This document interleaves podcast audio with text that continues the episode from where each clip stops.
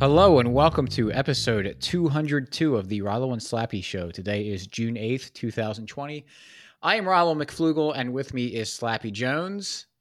I realized the other day when I announced you, I always refer to you as Slappy Jones too. Do we need the uh, Do we need the full name, or you I just mean, Slappy it is my full name, but I could go by Slappy Jones. I'm fine with that. Right. I mean, we could.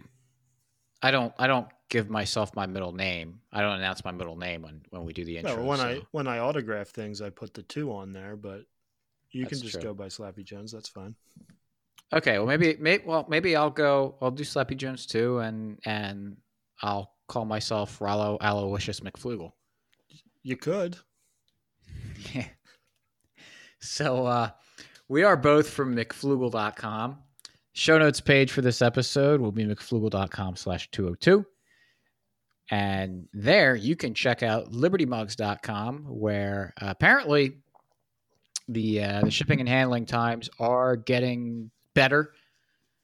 Um, so we're still shipping mugs. People are still buying, and so uh, they're getting them. And it looks like uh, COVID is having less of a uh, an impact on the shipping and handling time. So you'll be able to get your mug a little quicker than they have been going out in the last uh, month or so. So that's good. Hopefully, we will be out of all of this nonsense sooner rather than later. I know we're all chomping at the bit. Um, actually, I did go to a, uh, a a bar restaurant last weekend in Maryland. Break in. They opened up. Yeah, yeah. They kind of opened up outdoor Very nice. stuff. Yeah, they did that around here. And uh, yeah, Delaware is uh, opening stuff up. I've I mentioned before. I think driving for DoorDash, and I hadn't been doing it for a couple weeks. I've been kind of busy, but I went out Friday night, and some of the restaurants I picked up at, there are a couple people sitting in there. So I think it's I think it's very like, you know, limited.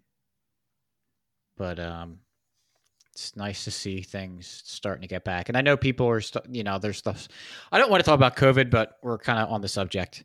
I know people are talking about the whole new normal and oh, people aren't going to go back to what it was before. I really think that as soon as all this stuff gets lifted, um, I, if I were a betting man, I would say that people are just going to resume life like it was before.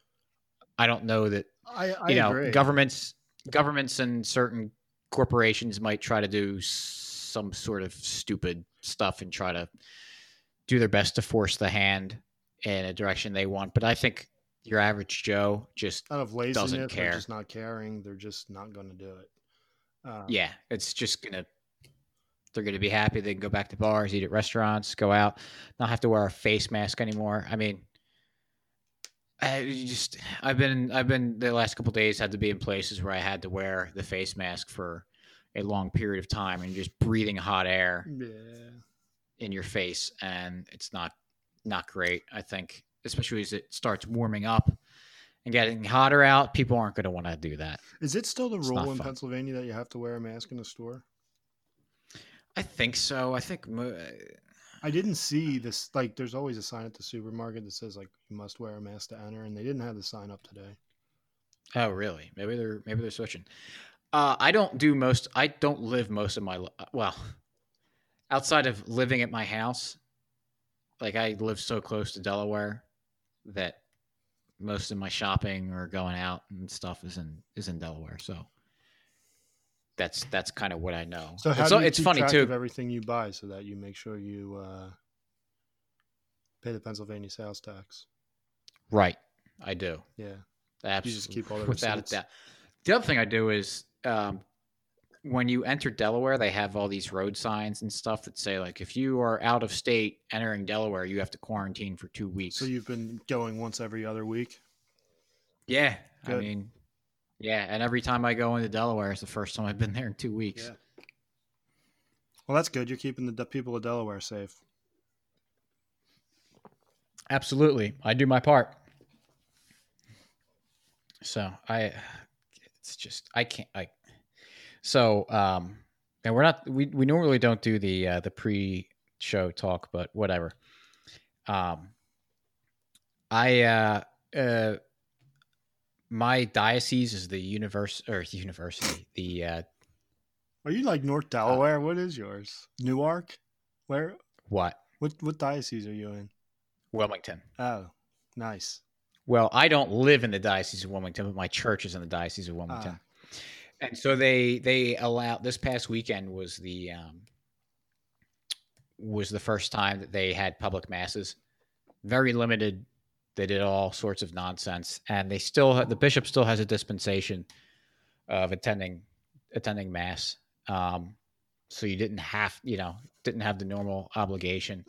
And I was thinking about it, being like, because I saw the video, I watched the video that my parish, the pastor explained what was going on, and I was like, uh, should I go, or should I just continue to, to you know, I've been watching the uh, Bishop Barron's mass at home, um, which has been very good. I, I like I like him a lot. Mhm. I like his homilies, and um, so I was thinking about it, and my plan was actually to not go to mass at my at my parish because with all of the COVID stuff, I was like, am I just going to sit there and be distracted and angry? And then Sunday morning, I went to see if Bishop Barron was going to have his mass, and they said like now that parishes are opening, they're they're no longer going to uh, post the the weekly masses online. So I said, okay, all right. That that was like the the main reason I was going to not go. But so I'll, I'll go.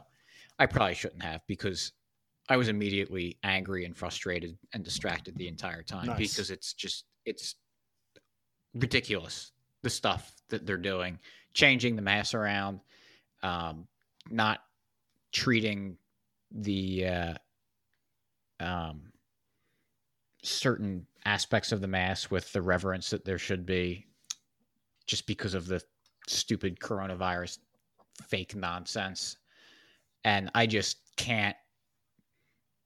I have a very hard time like putting that stupid smile on my face and just going along with all the the stupid security theater because most of the stuff that everyone's doing, and I'm not just trying to pick on my church, uh, because it's like basically everywhere. All the the the steps they have for for safety and protection, it's all nonsense and doesn't make a bit of a difference. It's it's so ridiculous. But at the same time, I'm sitting there being like, you know what?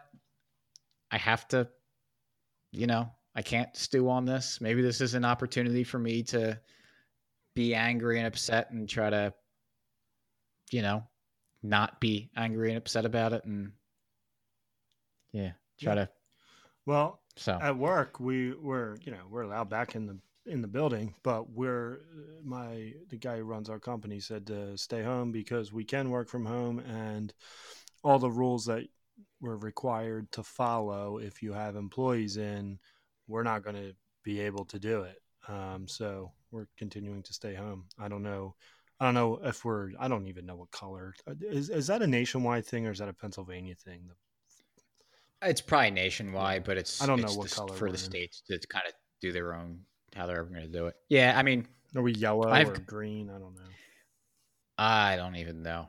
I think we're yellow We're right now. red. I I started going back to work uh, a few weeks ago.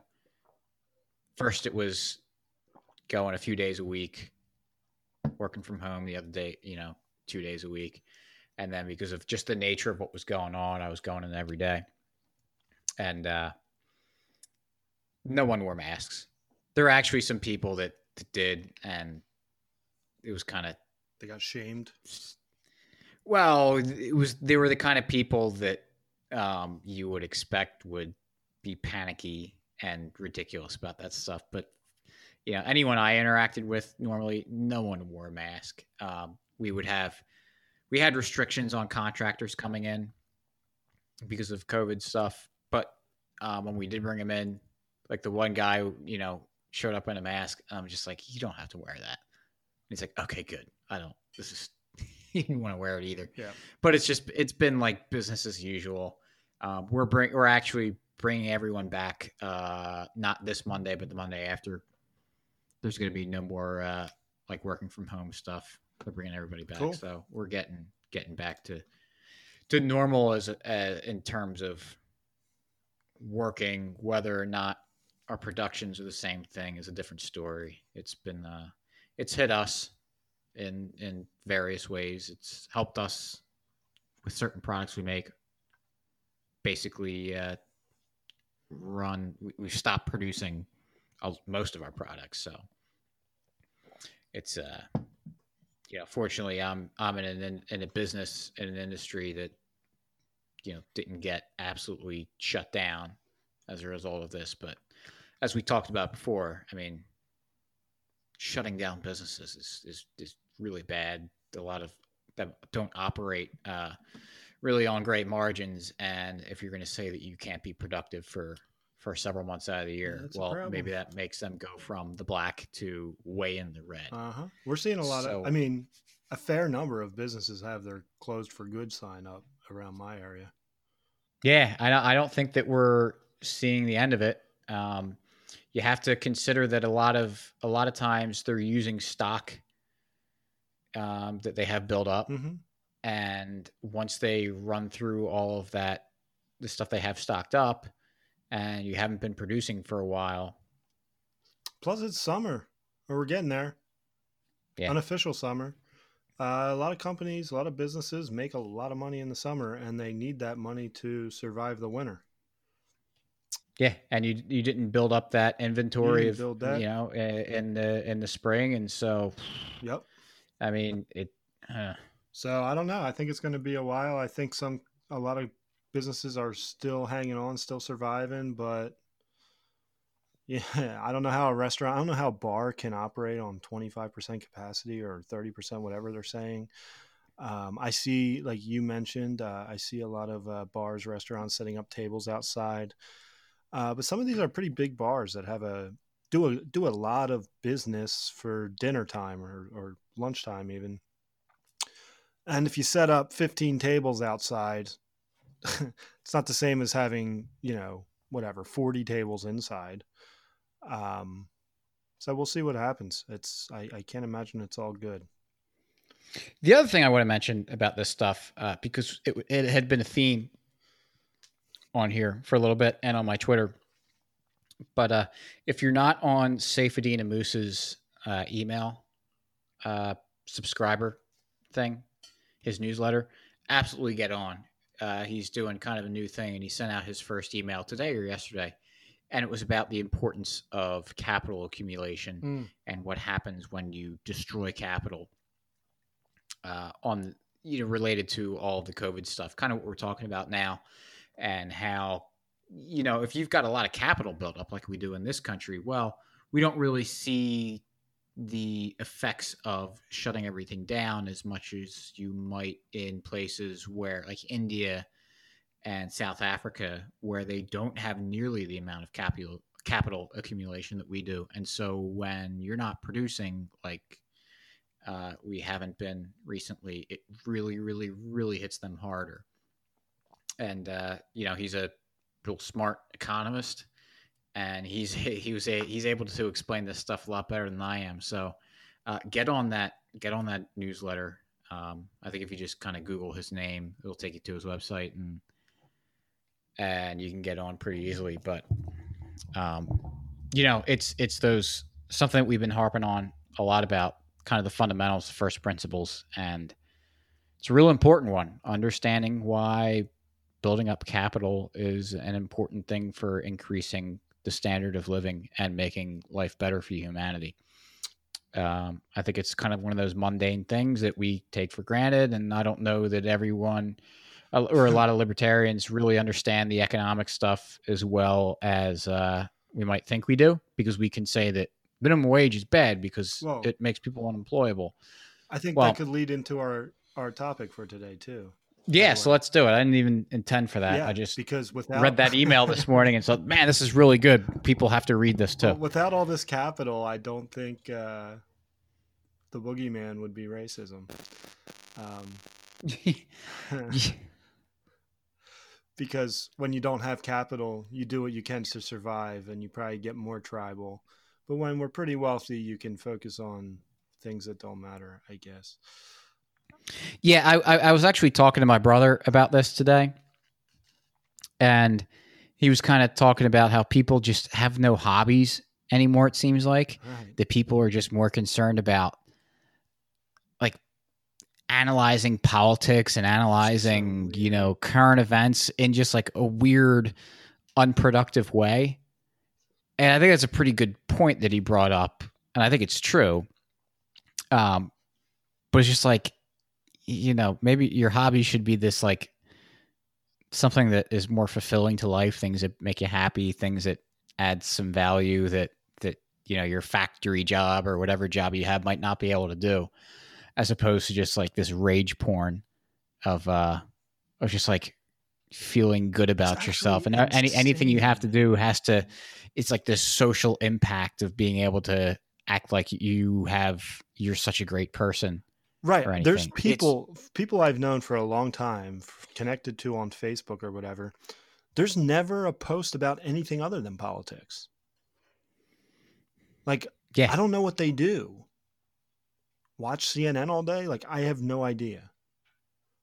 But that, is that where they get yeah, their joy in life is trashing Donald Trump or supporting Donald Trump for that matter? But there's no posts anything other than politics.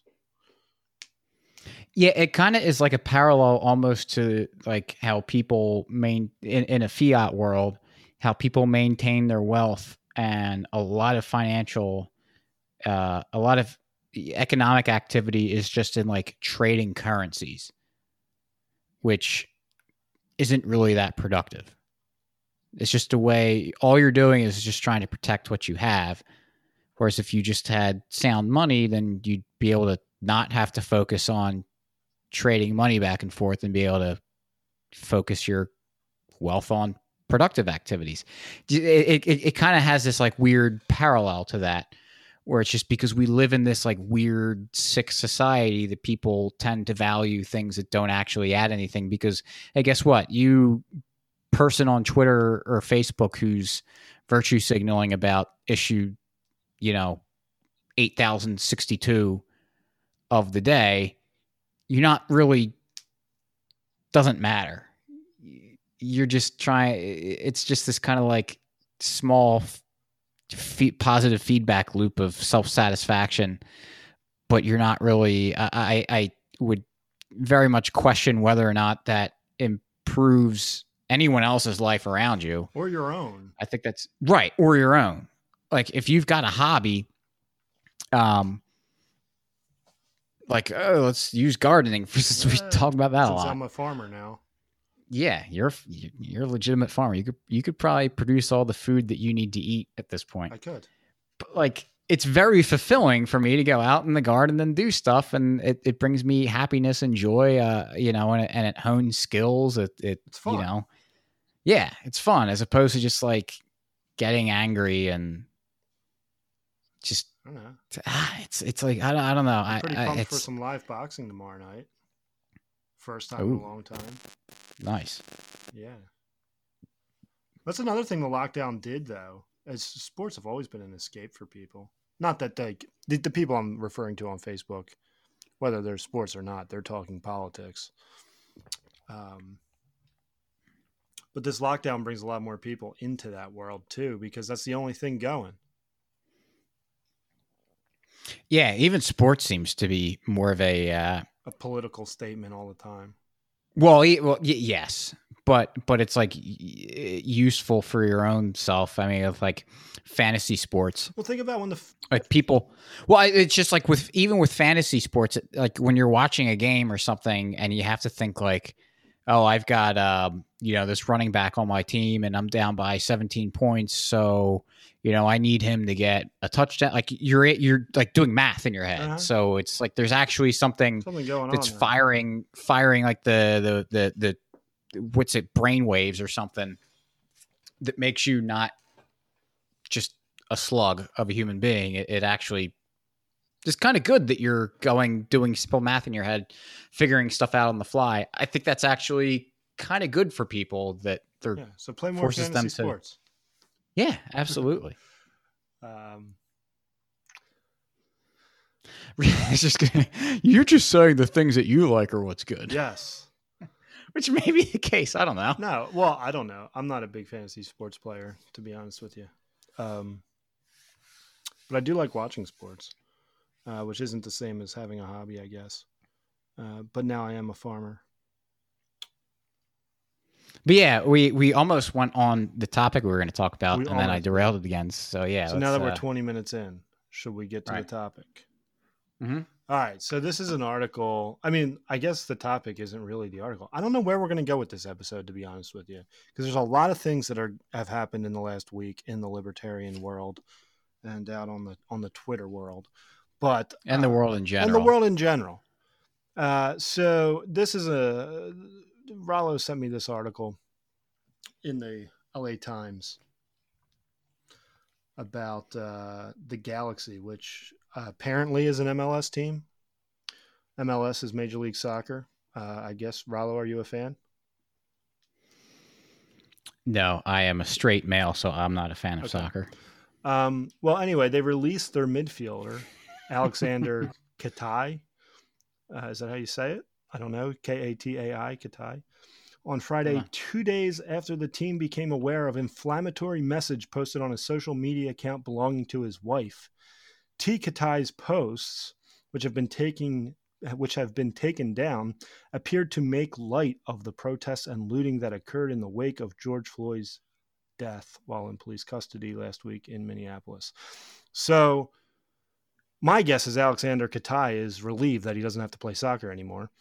But the fact that he Yeah. got fired because his wife made a post that appeared to make light of the protests and looting is pretty crazy. When I first saw this article, I saw that he got cut because his wife. I forget. It was on Twitter, and I saw the headline, and and it said something about you know his wife makes racist social media comments, and uh, here, well, the, the title: Galaxy released Aleksandar Katai following racist post by his wife.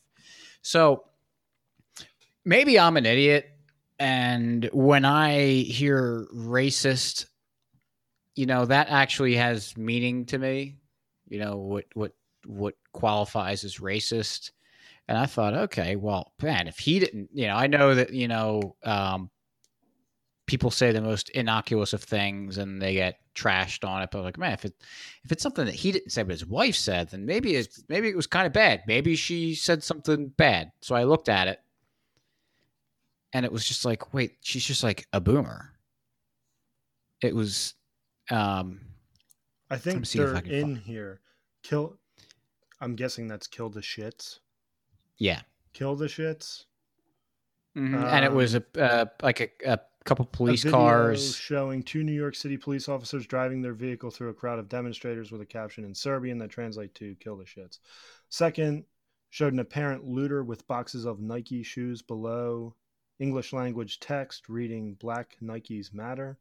The Associated Which- Press reported Tea Katai also wrote another post in Serbian that described the protesters as disgusting cattle.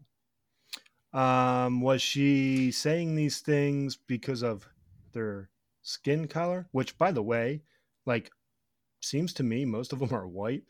Um, but or is she Uh, saying it all- because of their actions? Y- y- right. I mean, first of all, let's let's just And say you can say whatever. let, us get it out there. The I saw I saw the post. The Black Nikes matter. It was pretty funny. I mean, like everyone, I, I, how I, you you have to be a real fuddy duddy, for lack of a better term, to see that post and be like, "Wow, what a like." Because we know, we all know there's looters out there. We talked about it in last week's episode. These are not the protesters. Yeah, these aren't Or maybe that I don't I don't know. Some of but them there may are people. be. I don't know, but there are Yeah. people who are taking advantage of this situation. There are protesters who are probably taking advantage of the situation. There's all kinds of people involved in this thing, from Antifa to whoever else. To I, I don't know. There's plenty of people. We've seen the speeches from like Killer Mike. Um, uh, you know, I don't know. There's several other of, of them out there where they're saying, "Do not loot, do not destroy your cities." Like we hear that, we see that, and people But- have been looting and criticizing the looters. How is that translated to racism? And it's like people. Eh, well, the problem is people are swearing up and down that any that you can't criticize anything that's going on because well you have to understand that these people are angry and so they're taking their frustration out by looting and rioting and That is and racism destroying in itself. property. That idea right there. That what's that that someone like like you're saying um but with this- okay so th- first off like i just said there's plenty of white people involved in this more than enough white people involved in this. I don't even understand uh, the, the well but if you're saying these people are angry what do you expect? Well when you're angry do you do this? Right. Oh you know oh, what I mean? You're putting these like low expectations on these people and saying that you're the righteous one when you don't even think these people can control themselves. Right. Or should. And if you say they should, then you become the racist. When you're like, no, we're all people. Right. And then just the idea that the comments about the protesters, just because there's criticism of the protesters, means that it's anti black. I, I don't I What? don't know. I, I don't even understand how you make that leap. But it's like it I don't even know. me- Like, I, I guarantee you that Tea Katai, has this guy, the soccer player's wife, where's she from? she- Is she from like some country no I one's heard of in Central Europe? Pri- I think they're Serbian. Serbian? Okay. He's Serbian. I assume she's Serbian too. Uh, but like,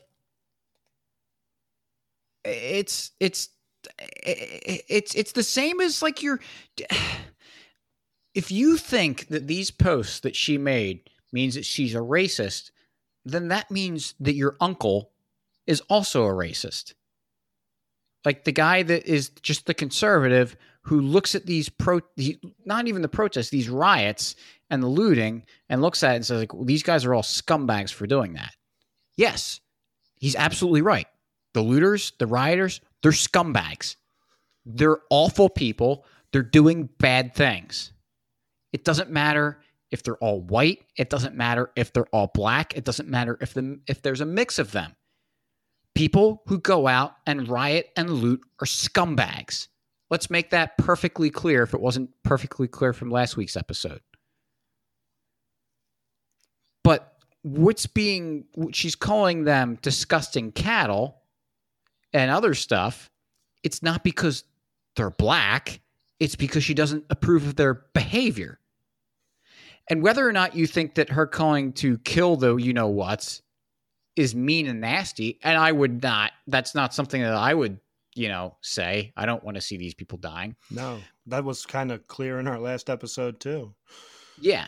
But like the fact that she's she calls out for people to get killed that it, that the reaction isn't like wow like you want people to get run over by these cop cars but instead the reaction is what a racist it's just it's absurd to me like you could I, I don't necessarily agree with her uh you know i'm Hmm. sure that if, if we sat down and talked about about these issues oh, oh i don't know. Actually i have no idea because i'm i'm reading the la I don't know. What times she looks like. analysis of it. Right.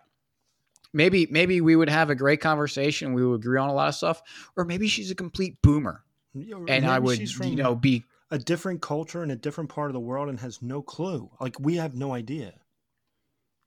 But regardless, it's it's just so funny that the reaction has to be like if you criticize anything because there's a skin color involved, that if you criticize the behavior of them, that means you're a racist. Well, I think That means that that you're automatically assuming that your dislike for what they're doing is not because of their behavior, even though that it's pretty clear that's what you're saying. It's because you, even though they're not, they're not even all black. You were saying, yeah, and you know, it's not even. Um, I mean, that's in. I mean, 1984. It's classic Newspeak. The Newspeak dictionary gets smaller every edition. Why they keep reducing words and taking nuance nuance out of any discussion, and that's.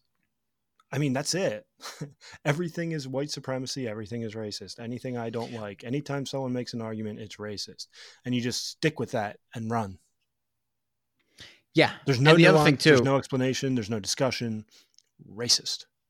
you kind of chuckled at this when you were reading through it, but the line in the second par- first sentence of the second paragraph, uh, Tea Katai's posts, which have been taken down, appear to make light of the protests and looting. Appeared to make light. Appeared? Didn't say strongly disagreed. Didn't say condemned. Didn't say, it said appeared to make light. So potentially it didn't make light. like it's, it's, just so absurd that if you appear to Yeah, make I light mean- of a protest, you're now a racist and your husband has to get fired. Well, it's like you would like if someone said, "Oh, they they made someone made light of the protests that occurred because of the George Floyd's death."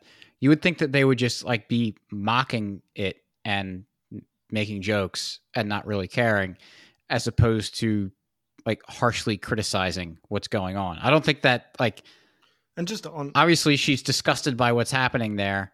I don't think that means making light or but they get at they get out of it by saying appeared yeah, I know. to make light. Well, I can't, man, I, I, Michael Malice has been been on this about the way that a lot of these uh, journalists and the media use like passive voice and all this like word and sentence structuring that is just when when you actually like take a take a step back and look at it you see how just utterly ridiculous and insane and well no not ridiculous and insane evil these people are they are. The media, absolutely, man. Like this is just classic. Usually, when a cop kills someone, oh, I don't even know if it's usually, but a lot of times it's with a gun.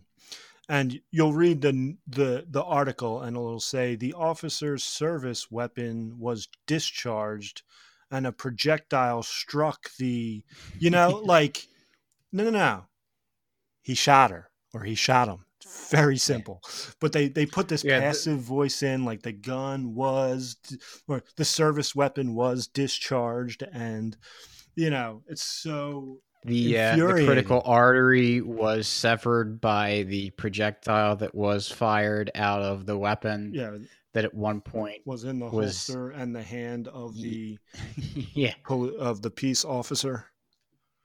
yes and the person lost their life as a result of ceased breathing, assumed room temperature. Like yeah they just make these. The way they play with words is disgusting. Yes. And also disgusting is this just racism hysteria that is in our society right now. That any little thing that anyone says that could possibly be, construed, or not even construed, but associated with any sort of racial issue, that that it must mean that you are a racist is just absolutely absurd. And I think if you're on the, I don't know how you don't just absolutely feel patronized if you're on the other side of it. That it's like eh, that, that people have to just be walking on eggshells all the time. That if you say anything that might be considered slightly off color, that, That you- might you're an evil racist. Did you see? light of something? Yeah. Did you see the? uh Was it Jimmy Kimmel? They I haven't they seen found Jimmy. Kimmel in years. Well, speaking of ha- in years, it was like from 10 years ago or so that uh, he did a skit on, might have been like Saturday Night Live or something, one of those Wow, shows like was that. funny on the Man Show. yeah, where he did blackface. Oh, Um, really? Yeah, he was uh he was impersonating maybe it was like Chris Rock or something. Okay, I haven't seen this. I don't know what it's. For. And I. I didn't see it. I just saw the, the articles for it. But he uh, he he was impersonating a, a famous black actor who he's probably friends with. I would assume Um, he knows Chris Rock right. pretty well. I don't. I don't know that, Yeah. but I'd assume it. I don't know if it was Chris Rock. It, it was someone, but Whoever it was, I'll bet's been on the. What's he on the Tonight Show? yeah. Yeah, I'll bet you he's been on. And uh, you know they dug this up, and oh, how dare he do blackface? And he went and and he apologized. And he's like, "Oh, I am so sorry. I didn't realize this is so bad." And it's like, no, it's you were messing around. Who cares? You're The dude, it was probably he probably thought it was funny. Whoever you were impersonating, it doesn't matter. did you have? I, I like. Did you have any uh, uh, uh, malice involved If you don't, then don't apologize. then why should you apologize for you it? Why was it bad? Now, here's where I, in some sense, I guess I defend him.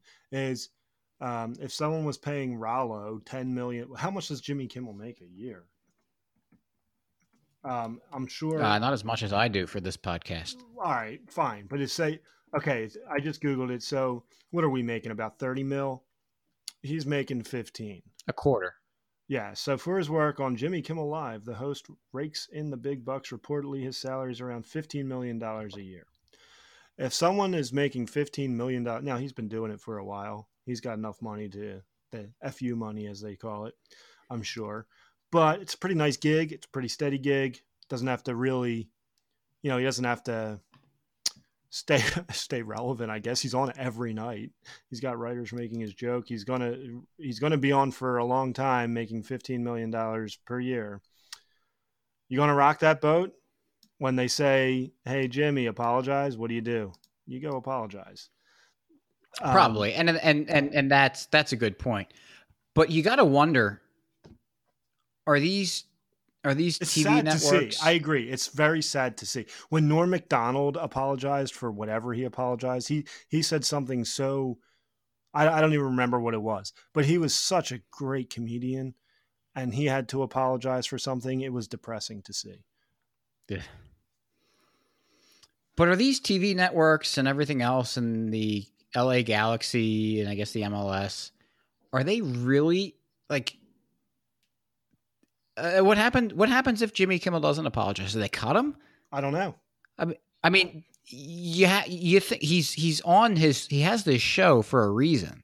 They think he's the best person for that job. Are they going to just say, "Up, oh, you're done," and we're gonna? Well, the funny thing about that too is like Jimmy Kimmel has been the virtue signal guy for like I don't know the last several years, and this is a guy who Has was he? on the Man Show where they had women in bikinis jumping during the credits. Um, but he was a Me Too guy. You know, he is the virtue signal man. Um, so my guess is, I, I don't know. We don't know what'll happen because nobody's nobody says nobody doesn't apologize. Nobody stands up. What would happen? Well, it's funny they they build their careers off being you know irreverent Yeah, and politically was incorrect, and then once once they once they have their laurels they can rest on, then it's just they can they can go on the apology tours and and criticize and beat down anyone that But anyone the thing about it, I think to do exactly what they did to get to their position. Yeah, it's great because this guy who did make his he was crank yankers. I don't know. He did Comedy Central stuff. He was funny. Um but what I think is hilarious about it, and this is something that Tom Woods says, like you want to appease the left, they will eat you the second they can. You're not sacred. You don't get a pass. Yeah. You know, you can you can go on your apol you can be you know, your apologetic PC whatever woke comedian, but the second you mess up, oh, that's not always true. tends to be though. Like you could look at Joe Biden. Believe all women. Well, there's certain people that ha- that that get a pass no matter what. If uh, you know, if you're up against literal Hitler True. in the next election, they'll they'll cut you some slack. Apparently, Yeah. but yeah, it's funny. It's it's and, that's what I don't understand. It's like, do they? So you you brought up Comedy Central, and I think this is a good example of a network that just I don't understand what they do because you have on one hand they play South Park all the time, which I love that show, and funny show. they are they don't apologize for anything. They do whatever the heck they want. And then every once in a while, I don't like I don't watch a lot of their stand up stuff they put on on it, but you know, sometimes I'll be watching a movie on that channel or South Park or another show, and then they have those roasts of like the celebrities on there. Have you ever watched any of them? Mm, I mean, maybe a long time ago. It's been a long time. They They're are brutal. I mean, they're vicious. Yes. Like unbelievable. I was surprised. And even like the jokes they were making be like, oh, man, that's that's way more than I'd be comfortable ever saying. Yeah. And I'm not politically correct or anything else like that, but they just they take the gloves off and go at it. And, you know, whatever. If if if if it offends you or you don't like it, then just change the channel. Um, but then at the same time, Comedy Central will play these other stand-up shows where you ever like I've fallen asleep watching TV and I wake up and there's they have some show on otherwise and it's just like the most brutally stupid leftist kind of drivel show where they're just trying to the comedian's not up there to get laughs, Mhm. getting trying to get applause, which you think that's an exaggeration. That explanation of a lot of stand-up comics, but that is 100% what's going on. Yeah. So it's like, well, what are they doing? Like, so I see that, and they they kind of do both things. They do the irreverent, completely politically incorrect stuff, and then they do the very politically correct and social justice warrior, pat yourself in the back type thing. So I don't know. Like, are they are they there to be a comedy network? Or are they there to uh, have some sort of social justice message out there? Messages Or are they just-. But that's like with the Jimmy Kimmel thing. If you ask, are they, uh, you know, should does he get does he get canned if he doesn't apologize, or you know, you look at the MLS type thing.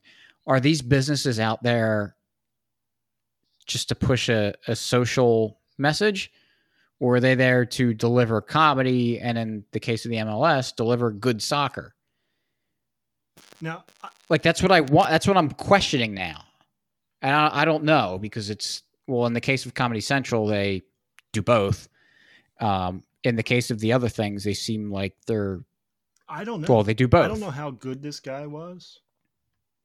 He could have. Yeah, I mean, I don't know. I mean, if he he's on- he- Did like, do we have stats? Did he score like twenty goals? Is twenty goals a lot? I, I don't know. I don't know anything about soccer except you can't Uh, use your yeah. I don't know either. Let me let me see if he. Uh, it's just sensitive. Like, did he start? Yeah, I don't- Did I don't know. In like one game over the last two years, and they're like, "This is bringing unwanted attention. You're out." Because that that's kind of the way it goes. Like in professional sports, if you're a headache, whether it's your fault or not, teams don't want to deal with that. Now, if you're good, you can be a little bit more of a headache. Right.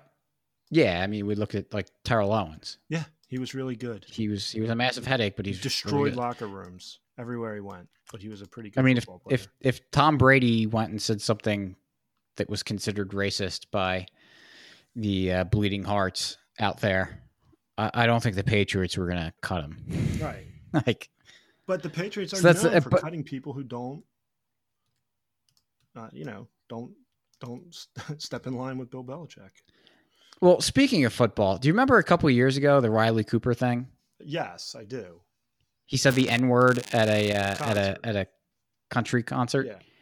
and it was this whole big ordeal. He didn't get cut or anything. I don't know what they did, but like the media was going at, at it and at it and at it, and um, they were doing an interview with Jason Avant, who was a fellow wide receiver on the team and a black black guy.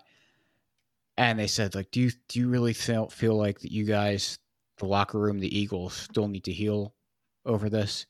And he said, I think the only people that need to heal over this is you guys in the media. Yeah. And it's like, that's the thing about Katai.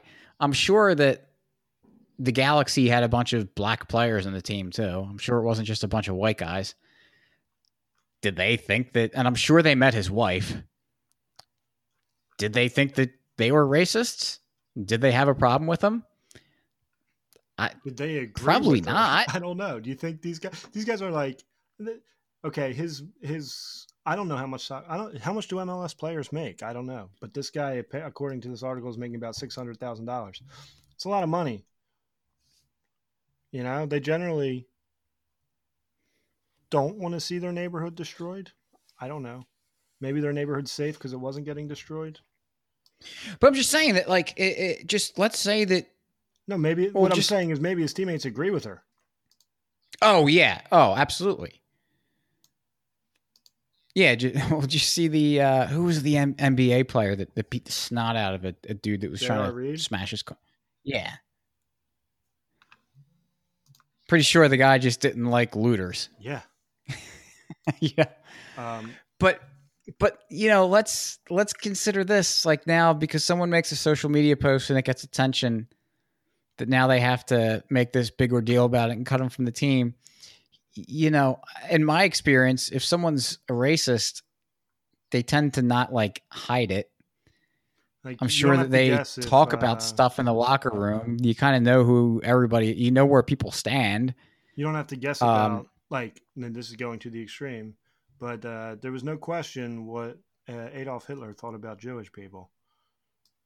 Yeah. You didn't have to.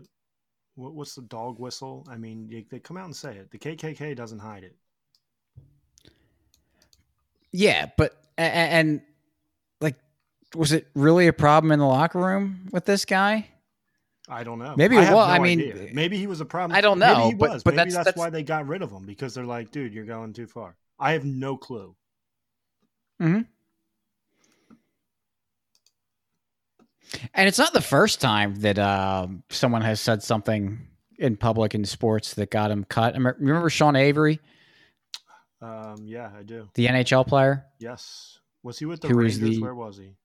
He played. He played in a lot of teams, but his career basically ended. Um, I don't know if he ever got picked up by anybody else, but he was on the Dallas Stars. Hmm. and um, Dion Phaneuf. I don't know if he was on the on the Maple Leafs yet. He might have still been on the Canucks or uh, on the on the Flames, but he started dating his uh his Sean Avery's ex girlfriend. Yeah. She was like a, a, a an actress. I forget who it is, but in the media, Sean Avery said something like, "Oh, Dion Phaneuf's going after my sloppy seconds." and the uh, the owner of the Dallas Stars is uh, quite the family man, and he said that's not the kind of behavior we have for our players. So you are cut. Um, so it's not it's not um, and we don't know what was going on with Sean Avery and the Dallas Stars before that. This might have just been the straw on the camel's back, or it might have just been a an owner of a team that had very strong feelings about uh, how you talk about women and how you respect them. Um, but like, so so so there is there is uh, precedent for that kind of like possibly one thing happening and pff, you're out. But at the same time, it's like you know who Sean Avery is. he, Yeah. You know, He, he's been Probably- a right? So he's you're He's- You don't have much uh, leeway. By the way, the basketball player was J.R. Smith, not J.R. Reed. J.R. Reed played for the Eagles uh, several years ago. Oh yes, it was safety. Uh, yeah. Um, but yeah, it just blows my mind that, like, out of nowhere, oh, we had no idea that this guy was like this. If he was like that at all, it's just, it's just absolute silliness. And as as coming some coming from someone who's never going to be in a uh, in a locker room like that, coming from on the fan side, maybe not a fan of soccer, but in other sport, I don't care. I don't care what a player's wife says on social media. I don't care what a player says on social media. Like I I watch sports because it's the game is entertaining and because they're really really good at what they do. And I gave up on assuming that professional athletes that I liked were like real good guys when I was like a teenager. Now, do you want professional athletes to be role models for kids because kids watch the game? Sure. If we lived in the perfect world, that would be great. But if you're a parent, um, you probably want to not rely on them to the point where it's like if they do something bad, then it's like, oh, my kid's, you know, world is now crushed because the guy he likes to watch play football said something said something bad. Um, you kind of see what I'm saying there, or it's kind of weird to like care what these guys say. Like, I don't care what and that's the other thing too is that since I'm an anarchist, a libertarian, I've got very strong views on a lot of I don't things. agree with anybody. Right. So just going to get this like if if you press these guys to hear what they think about stuff, you're probably just going to get disappointed. And even with all like the Black Lives Matter stuff and everyone doing all the virtue signaling, everyone who's any uh, celebrity, athlete, professional athlete, you know, large business, they're all saying all sorts of stupid stuff about virtue signaling. Is that going to make me stop watching those sports? No. It's just going to make me roll my eyes and say, oh, that's stupid. But I don't care. And I don't care if the guy like let's let's say and I don't want to you know use this Katai as an example. Let's say he's actually racist because I have no I idea. have no idea. Let's say athlete XYZ is a racist. I don't care. What does it matter? What is it? How does it affect my life if someone's a race? Uh, if that guy's a racist, I mean, how does it affect anybody's life? what if he's pro? What if he he's in favor of the wars? Yeah, that would probably be a little bit worse than being a racist. right? I mean, we're talking about thousands of dead people who are innocent. But I, I remember we we had used to kind of go back and forth on this, but now I am I've, changed my mind in, in the past from what I thought in the past a little bit. But I just don't care anymore about you know this rate because all right let, let's distinguish there's First of there's all- kind of the social justice warrior leftist stuff that anything that could exactly. possibly be construed as a racist thing is racist terms. but even like i still think that kind of mindset permeates uh kind of normal thinking in that anything like let's say someone says a racist word or makes a racist joke oh we have to really oh that's not good that's not good it's like well, I, yeah maybe it's not good but i don't really care But on top of that, a joke is always a joke. right but even so let's say it's It- it it's could motivated by something like yeah, it could it could be motivated. It could be motivated by, you know, whatever true and thoughts are, or whatever your bad thoughts are, or intentions are. Right. But I'm saying that if someone's out there is a racist, I don't feel obligated to like go out of my way to say how terrible they are. No, I just don't I care. I agree. I don't care, and I think it would be better for themselves if they weren't. Sure. They could meet more people. They could learn more things. They could, I don't know, get along in society a little better. They're hurting themselves more than anyone else. You know, what would you say? It's like, well, would you, what if your friends are racist? Like, how did you deal with people in your life being racist? Me? I mean, for me, I don't, I don't think I have any friends that are I racist. don't like. That's what I'm. Th- I don't know. Like I don't. I haven't really. They tend to be across that. nasty. If they were They tend to be nasty people. right, I, So that kind of takes care of itself whether or not you're friends with I them. wouldn't be friends with them.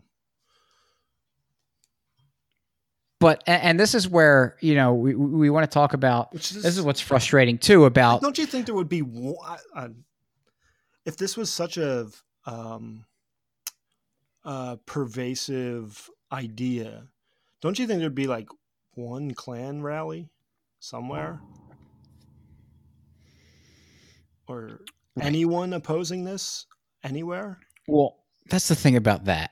We don't have a racist problem right now Right. At all. Like there might be some people on the internet, and it's easier to hear from them because now you're connected to basically everyone because of the internet. An idiot can do anything on the internet, and you can say, "See."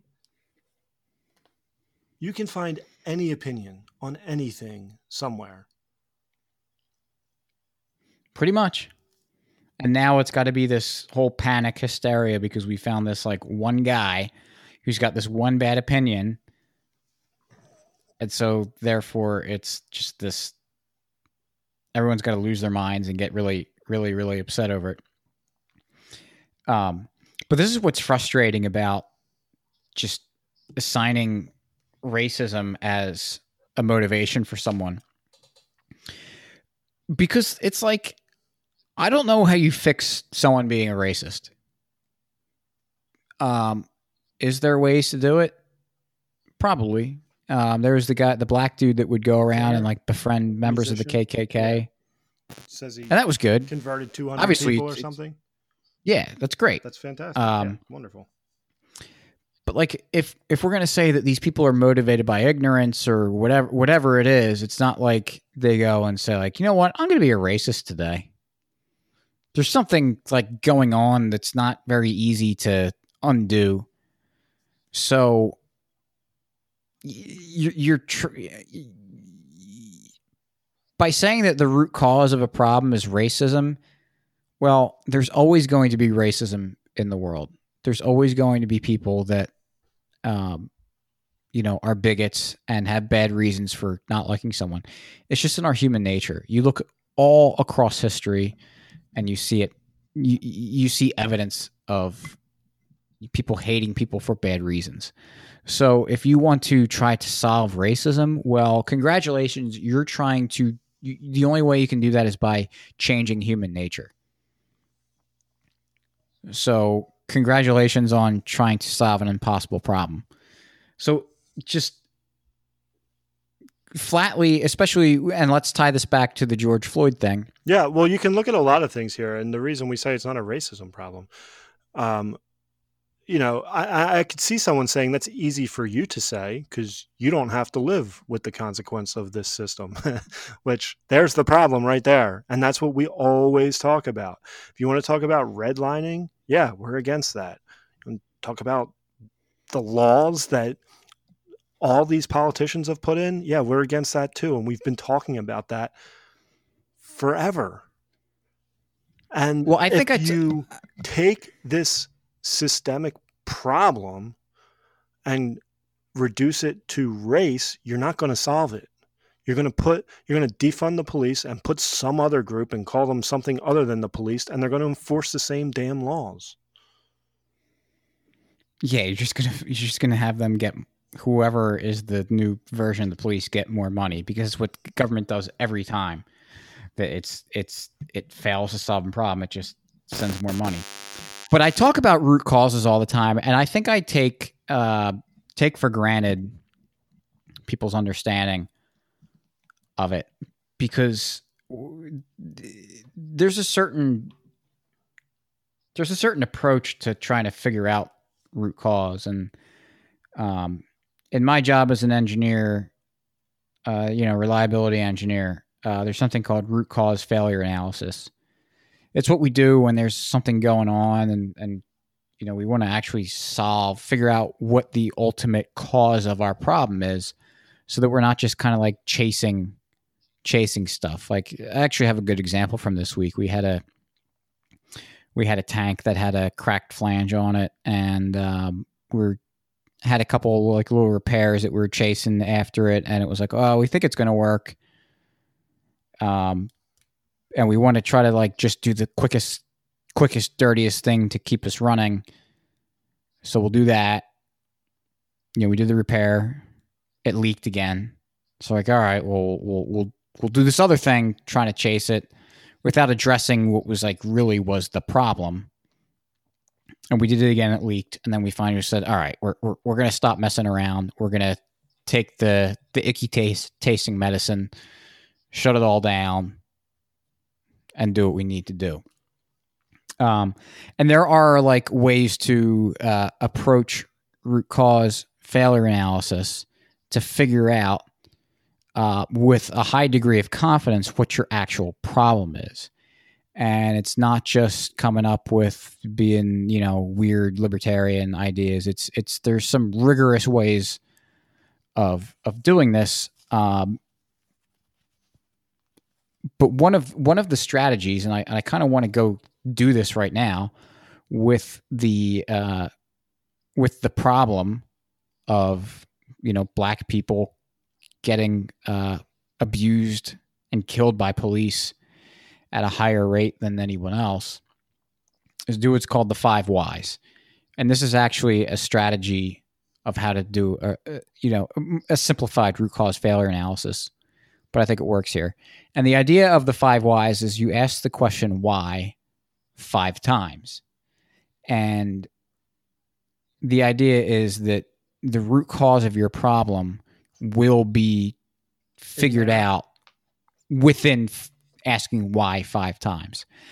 Um, and you know that you've come across your root cause or that you can't drill down further when as it's described as well it's the why is it that this is it's because the sun rises in the east.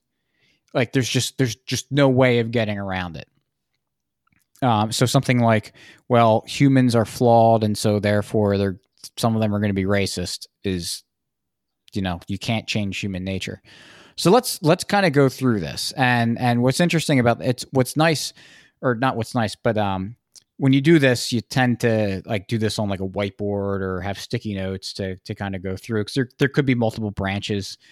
The answer to why could have multiple things but i think i mean we kind of i think we both agree on what the root cause is anyway but this will be a good exercise in kind of explaining this and i actually wish that people would do this kind of stuff more often when political economic problems happen because you can really this is it's it's a really effective exercise to do because when you have a bunch of people in the room you can go through you can have a problem that everyone is just like i have no idea why this is the cause All right. and then after a meeting or two and going you know spending some time with it everyone's like wow actually we feel pretty comfortable and confident that we know what the problem is and and now we know how to f- how to go about fixing it and actually solving it as opposed to just trying to treat the symptoms and you're just trying to put band-aids on stuff so So why? Let's- why is this Yeah. happening? Um, why why are why are black people getting killed more often than anybody else um, now let's let's go through it and say well because of racism well why why are people race well why is there racism well because we're humans so you can't really go any further there you can maybe you if that's the only answer we come up with then maybe we try to solve human nature but There's good luck gotta, yeah. but there's probably something else that's going on. So so why why are black people getting killed at a higher rate than white people? What, what is what it, well maybe it's because black people are interacting more with the police or the police are Yeah. That, It's the uh, opposite. other way. maybe maybe the police are interacting more with black Well, people. why are they doing that? Is it racism? No, I think there's there's there's another explanation as opposed to racism. It's because there tends to be more crime Certainly. in black communities. And there's also more laws that create more crime and there yeah there's a lot of issues I, that this could Right, be right. an entire episode but just the drug laws alone the drug prohibition Sure. So why why is there like yeah? So let's let's just go on this in this one path right now. So why do the police interact with? Why is there more deaths with black people? Because the police interact more with black people. Why do they interact with more with black people? Because there tends to be more crime in black communities. Why is there more crime in black communities? Well, there tends to be more difficult. Th- There tends to be a little more poverty, right? yeah and why is that tends to be more difficult ways to find jobs in in the white markets. Why is that? It's now now you start getting now hopefully you start seeing what's going on here. Why why is it more difficult to to get normal work and resorting to you know black market stuff? Oh, well because it's it's difficult to find a job. Why is it difficult to find a job? Because the government has created all sorts of regulations that makes it difficult for people to find jobs there. Whoa, wait a second. Why why do they make why is it that it's more difficult to find jobs? Because of all these bad regulations they put. Like now now we're kind of at somewhere, the area right? where it's like, "Oh, wait a second. Now we see why there's these issues going on." As opposed to just being like, whoa, it's racism. Well, good luck trying to find racism, trying to solve racism. But now we can see, and you know, if you go watch the uh, the the the video uh, "State Against Blacks," which is based on an essay by. Walter Williams. What's that? i haven't read that book or seen oh, you haven't seen the No. video? PBS made a special of it uh, in like the '80s or maybe early '90s. I think it's really really good, but explains why. um, all these things like minimum wage laws, and this is where we could drill down. Why is it difficult to get a job? Well, because of minimum wage laws, because of licensing and everything, go into our five whys. And I think that was like the fourth or fifth why, by the way. Mm-hmm. Um, but all these things that are designed to help black people and and people that are in you know tougher situations ends up hurting them more. You know you, you want to be a hairdresser and you're really good at doing braids and and doing hair and everything. And so you'd be able to you know start servicing your community with that. But oh you're going to get locked in a cage if you don't get the license. And oh by the way to get the license most of the test you have to take has nothing to do with hair braiding but stuff that you don't actually like some esoteric information Oh, that doesn't have anything to do with hairdressing and you're not allowed to open a salon in your house either. Right. So all of a sudden, we can see why it makes sense because you know, I'm not going to deny that. w- w- What this is what's frustrating about all this stuff. All these statistics get that got that get thrown around. It's like, well, there's a higher percentage of black people that get killed by the cops and white people, and then someone says, well, there's actually more white people that kill get killed by the cops and black people. It's like, well, per capita, it's probably black people are getting killed more. So let's, you know, that's what the numbers say. So let's go with it. But there's reasonable explanations that don't include racism that would say why that happens. I think we just kind of went through it.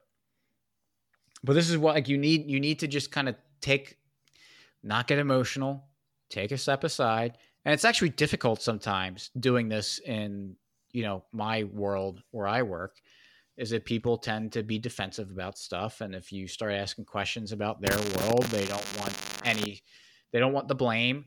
Even though you're not there to blame anyone you're there to solve the problem.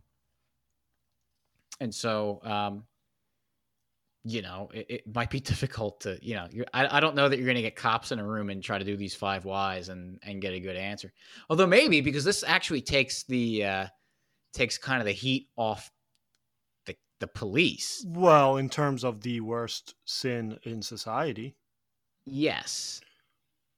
That it's like, oh, all right, you're not actually the reason, ultimate reason for it. You're kind of a victim. They're a victim of the circumstance.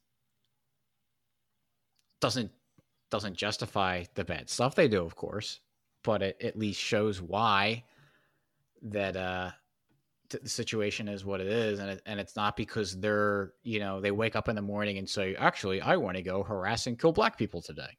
Like that's stu- that's a, such a stupid idea. That that's that that's what their motivation is, especially because half the time you see cops, uh, you know, e- even even a black guy getting harassed and beaten up by cops. It's, there's black cops there too. So to say that it's mostly ra- racially motivated when there's black cops that are doing just as much as of, of the beatdown as white cops, it makes it hard to make that argument. Doesn't seem like a good Right. explanation. Yeah. Um, and I have no doubt there's some cops who are racist, but I, I think the problem is much bigger than that. Sure, but that's what the beauty, like you know, people say, "Ha ha." Well, what do you? What are your solutions to the problem? You're talking about all these bad things about the cops. What's your solutions? Well, privatize it. Let the market handle it. Let people purchase their own police services. Because here's the thing: Do you think that black people go to restaurants and worry about whether or not the chef is a racist? Uh, Probably not. I would assume not. Right. Because and if they found out that the chef was a racist, do they like do they think they're going to get poisoned or something? Probably not. Because if Actually, If TK Coleman chef- has if- talked about this, um, and I, I don't remember what podcast I heard him on, but he would- he actually kind of used that almost that exact uh, example. He goes, "When I go to a restaurant, I don't care. I don't care if the chef's. I care if he makes food for me and it's good. Yeah. and I pay him money. I'll come back. You know, I, I don't care what his personal thoughts are. I don't care if he's a fan of whatever team or if he's racist or whatever. I would care if he messed with my food. right, right. So they're they're motivated to kind of set their racist tendencies aside and just produce a good product for them because if they didn't, then they would get run out of business. Because if they found if someone found out that he's you know giving bad products to to black people, well now black people are gonna be like, well, I'm not I don't want to go to a restaurant and get served crappy or poisonous food. And I think most white people are going to be like, I don't want to go to a place that tries to poison black people. Right and even you know whether or not it's the, the, the chef owns a restaurant or he's managed by someone else i mean the, those mechanisms the wrath of the consumer is what's going to kind of keep those racist things in check and kept kind of under wraps so th- in that way if we had a privatized police force even if a cop is racist there would still be plenty more motivations to make him not act on it. So it makes it just really, you don't have to care if someone's a racist or not. It doesn't matter. And if if the people that do act on the racist, they're going to get major, major, major economic demotions as a result of it. Mm-hmm. You don't have to worry about shaming them, going on Facebook and posting their picture and trying to ruin their lives they're just not going to be able to command command the pay that someone who just tries to do the best job for everyone regardless of whatever you know there is about them. It's not to say that you can't make certain you know judgments on people. If you want to it's like every, all this stuff comes up especially with the wedding stuff. They they always try to attack people that um, don't like gay marriage or something. Um, but like as as long as you're kind of being an honest, not awful person, say, hey, yeah, actually, I just don't want to participate in your thing. I think most people kind of kind of be cool with that. Or if you know, I, I, don't know, if you're a black person and you go to a restaurant and you get you walk in and they're like, actually, our chef really hates black people and uh, he's probably going to try to poison your food just going to say, all right, well, I'm just not going to eat here. I don't think it's I don't think it's going to work out like that. but but just like in the extreme case,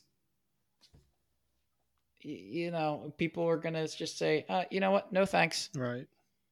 And just let them live their lives. Let them live their lives in, in a way that they're kind of ostracizing themselves because if you if you really hate black people to the point that you don't want to do business with them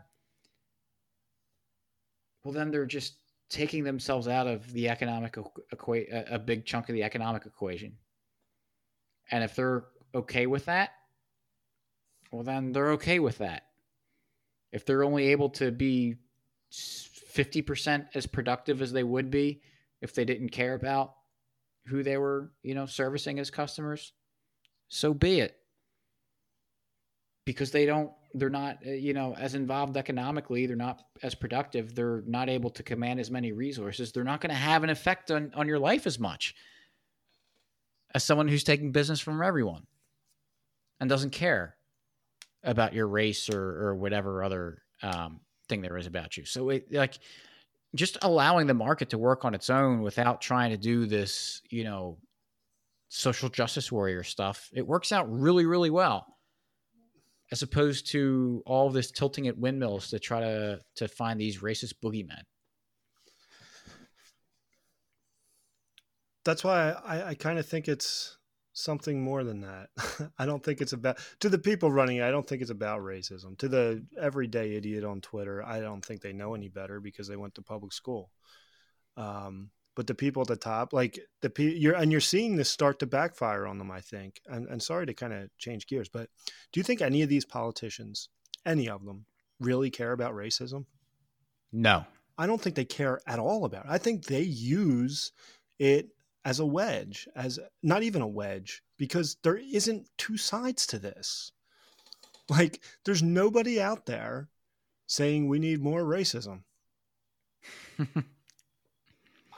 I mean, I haven't, uh, you know, I, I, guess you could find some moron living in the woods of Montana or I, I don't know, middle of nowhere. I don't even, I, I don't, I don't know who lives in, you know, off their own land because they're so angry at other races that they, you know, go out in the mountains. Like, I, I don't know.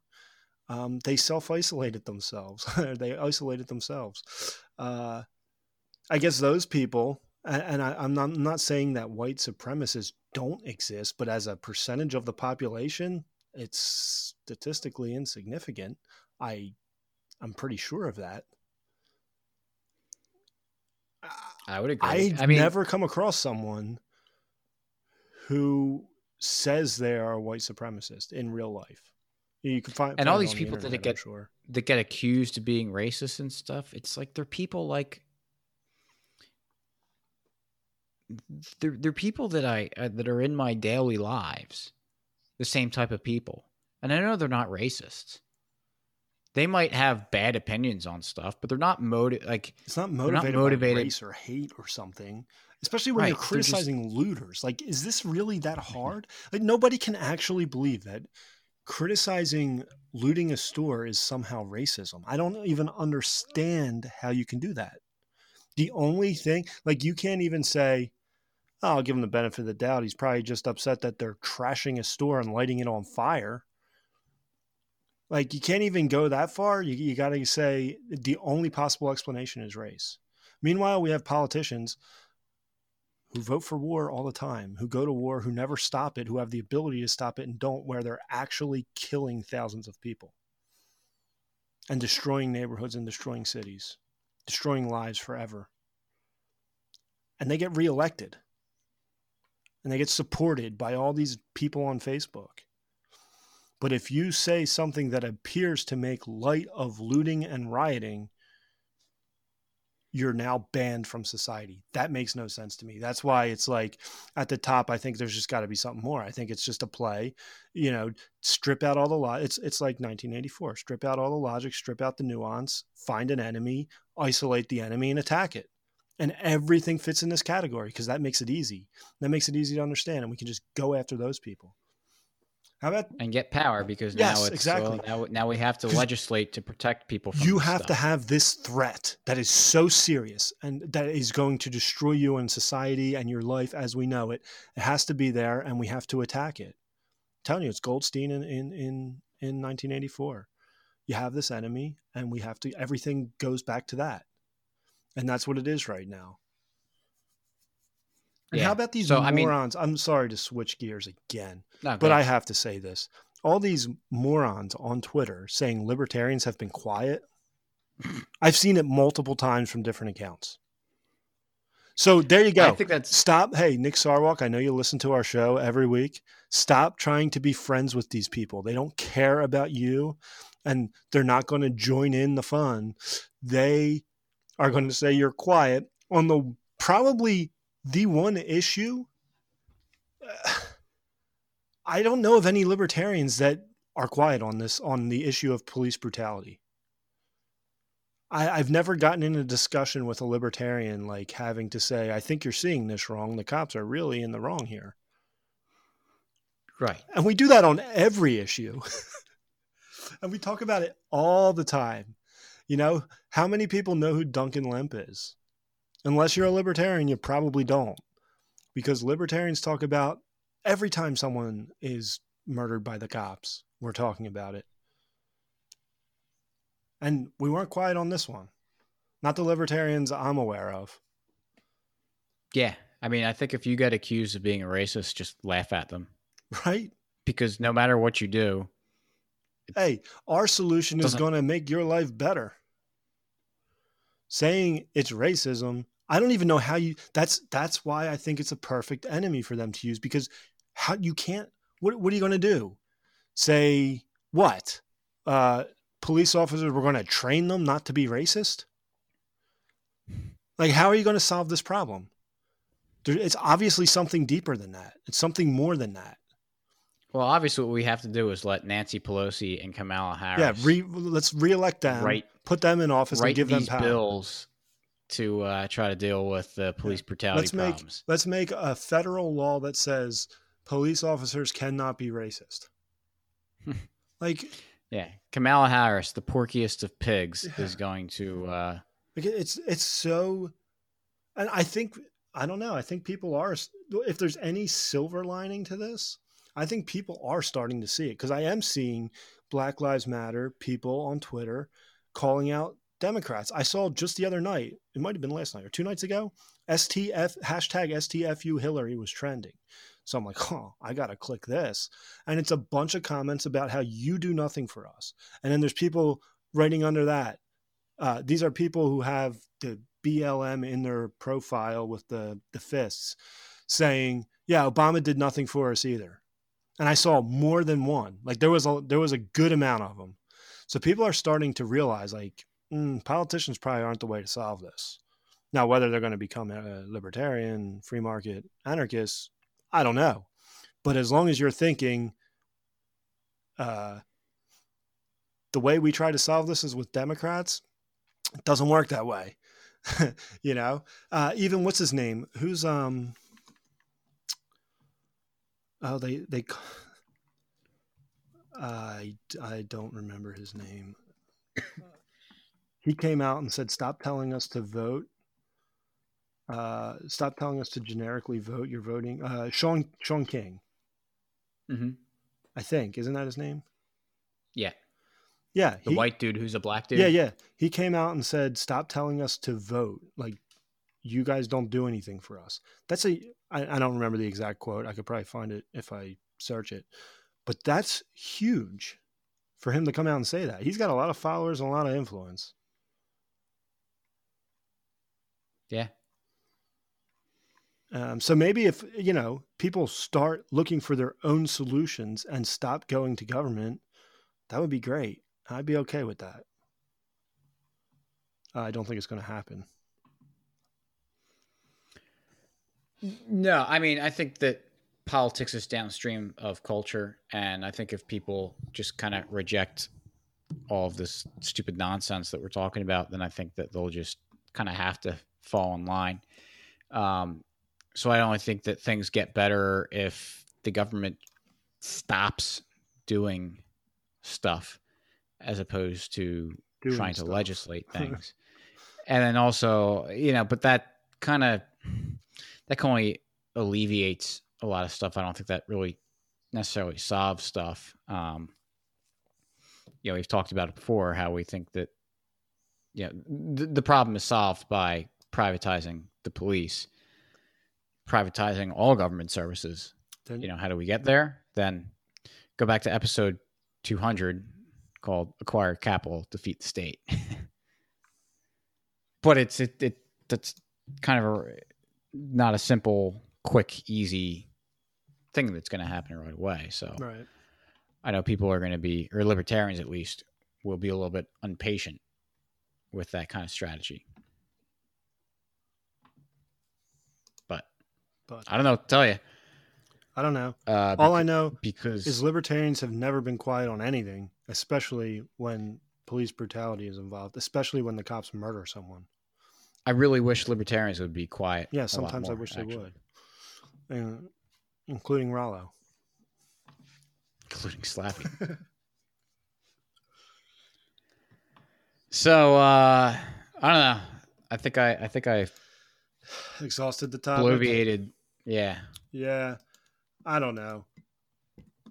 I I don't know where things will go. try to uh, try to be positive. Um, I just wish I wish people would see the state as the problem and not simply racism. Right. And and with that, I just you know, I if this is my coming out or whatever. Not that I don't think that this was uh, a big deal for me before that. It was just more of a conversation thing. But I just don't care about racism. You know, if someone if someone is truly a racist, yeah, that's that's pretty disgusting. I don't like it, but like, yeah, I don't want to be around it. I don't want to associate. I don't with care. It, like, otherwise, I'm not going to go I, out of my way to hang the guy. Look, can, because there's there's people out there that are racist. I'm not going to lose sleep over. And there's people out there who are not racist who can do really bad things, and we should worry about them too. Like you can right. only, like we said last week, you can control the controllables, and people are going to have all kinds of opinions. I can't control that, but I can control my reaction to it. and we can think if we're going to make it better or worse. And if you have someone who, I, like, I, I, I don't know. I, I get so annoyed with this, but like, if someone's like this, what's her, what was her name? Katai, Tea. Katai. Mm-hmm. She's not from this country, I assume, because um, he's from. You, you, said Serbia, and so I think it did right. say she's Serbian. So she's not from here. She doesn't know the culture. Maybe she does. Maybe she doesn't. I don't know. But isn't it an opportunity to talk to her? Like instead of ruin their lives, like maybe we should make it better. Maybe you should talk to her. Maybe you should explain if that's so offensive to you, why it's so offensive. Well, I've seen just I, I've seen like what she posted. I've seen a lot of people that I know in my personal life have those kinds of reactions to looting, and I know right, and I know that they're not. They don't actually want people to go out and get killed. Oh yeah, sure. And the other thing, I also know that they're not motivated by racism. So for me to like see that and kind of have this reaction of ah, such an awful racist person, well, then I should, you know, my coworkers and uh, and friends and acquaintances and family start screaming and yelling about how racist they are too. Is that going to help? Because I know they're not racist, and all that does is just kind of, you know, drive a wedge in between us. And and you know, if you accuse someone of being a racist, especially with the way that gets looked at. That means you're a Nazi, apparently too, and every other bad thing under the sun. Said, like, how does how does that help? Because those people know that they're not racist. They know that they don't look at a black person or someone that's different than them and hate them. So it just makes it just makes you look like an idiot. Like you can and someone that they don't want to talk to. Actually come out and say, um, I supported the war in Iraq and I still support the war in Iraq and I think we should have went harder at them and that would have won that war in 2 years if we just dropped more bombs. You can say that and not get like thrown out of society. yeah, that's kind of funny. You know what I mean? Like think about it. Think about that. If we just would, like I hear it all the time about Vietnam the you know boomers will say if we just would you know so and so called the do- dogs off if we would have went after them we would have won that thing. We just needed to bomb a little bit a little bit longer we would have had it. Like huh? You didn't think what? You wanted to kill more people? And that's an acceptable opinion? Mm-hmm. but if you say something that appears to make light of looting you're now out of society i don't understand that at all i don't get it. I don't either. And I just want to defend our fellow libertarians in that no one was quiet in the libertarian world ever, but especially on this topic. No. So I agree. I don't know. You got a free market story? You want to wrap it up? Um, yeah, I do. Um, uh, I I decided that I'm going to uh, build a, a retention wall in the front of my house. Yeah uh, that goes along where my uh, I've got a uh, a walkway from my driveway to my front door. Hashtag build the wall. Kind of on. Yeah, I'm building the wall. Mexicans are going to pay for it. Nice. Um, uh, I I wish when they did all this original construction they didn't put the uh, the paver pathway on the side of the hill because it's just kind of falling down the hill as as the ground settles and everything. So I'm building a uh, a retention wall. I'm going to redo the pavers and um, the place that I'm going to buy the the stones from for the wall, they actually have the software that you can download on their website that you kind of draw the wall there, and it pops out um, all the blocks you need, all the all the crushed stone you need, all the supplies and everything, and even kind of instructions and plans on how to build the wall. So, uh, and that's all completely free. And you can do you know make as many iterations of it as you want. And i think it's pretty neat that they have uh, the ability to create this software that that does some interesting things. And and it's very helpful um, so that you know any idiot can go and and be able to have this idea in their head and kind of turn it into a reality by uh, using some some software and some tools that they don't have to pay for it. Like they can go. I mean, they can, you can basically uh, scope out your entire project, know exactly what you need, and you don't have to pay them at all for it.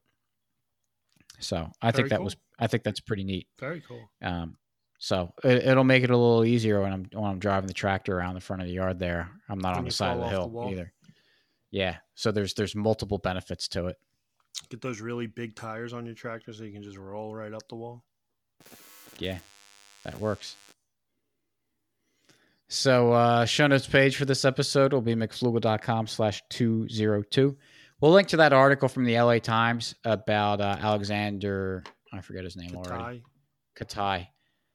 Katai. Um, and also check out libertymugs.com. And best thing you can do to help this podcast grow uh, is to share it out with friends and family, anyone that you think that will uh, get something out of this.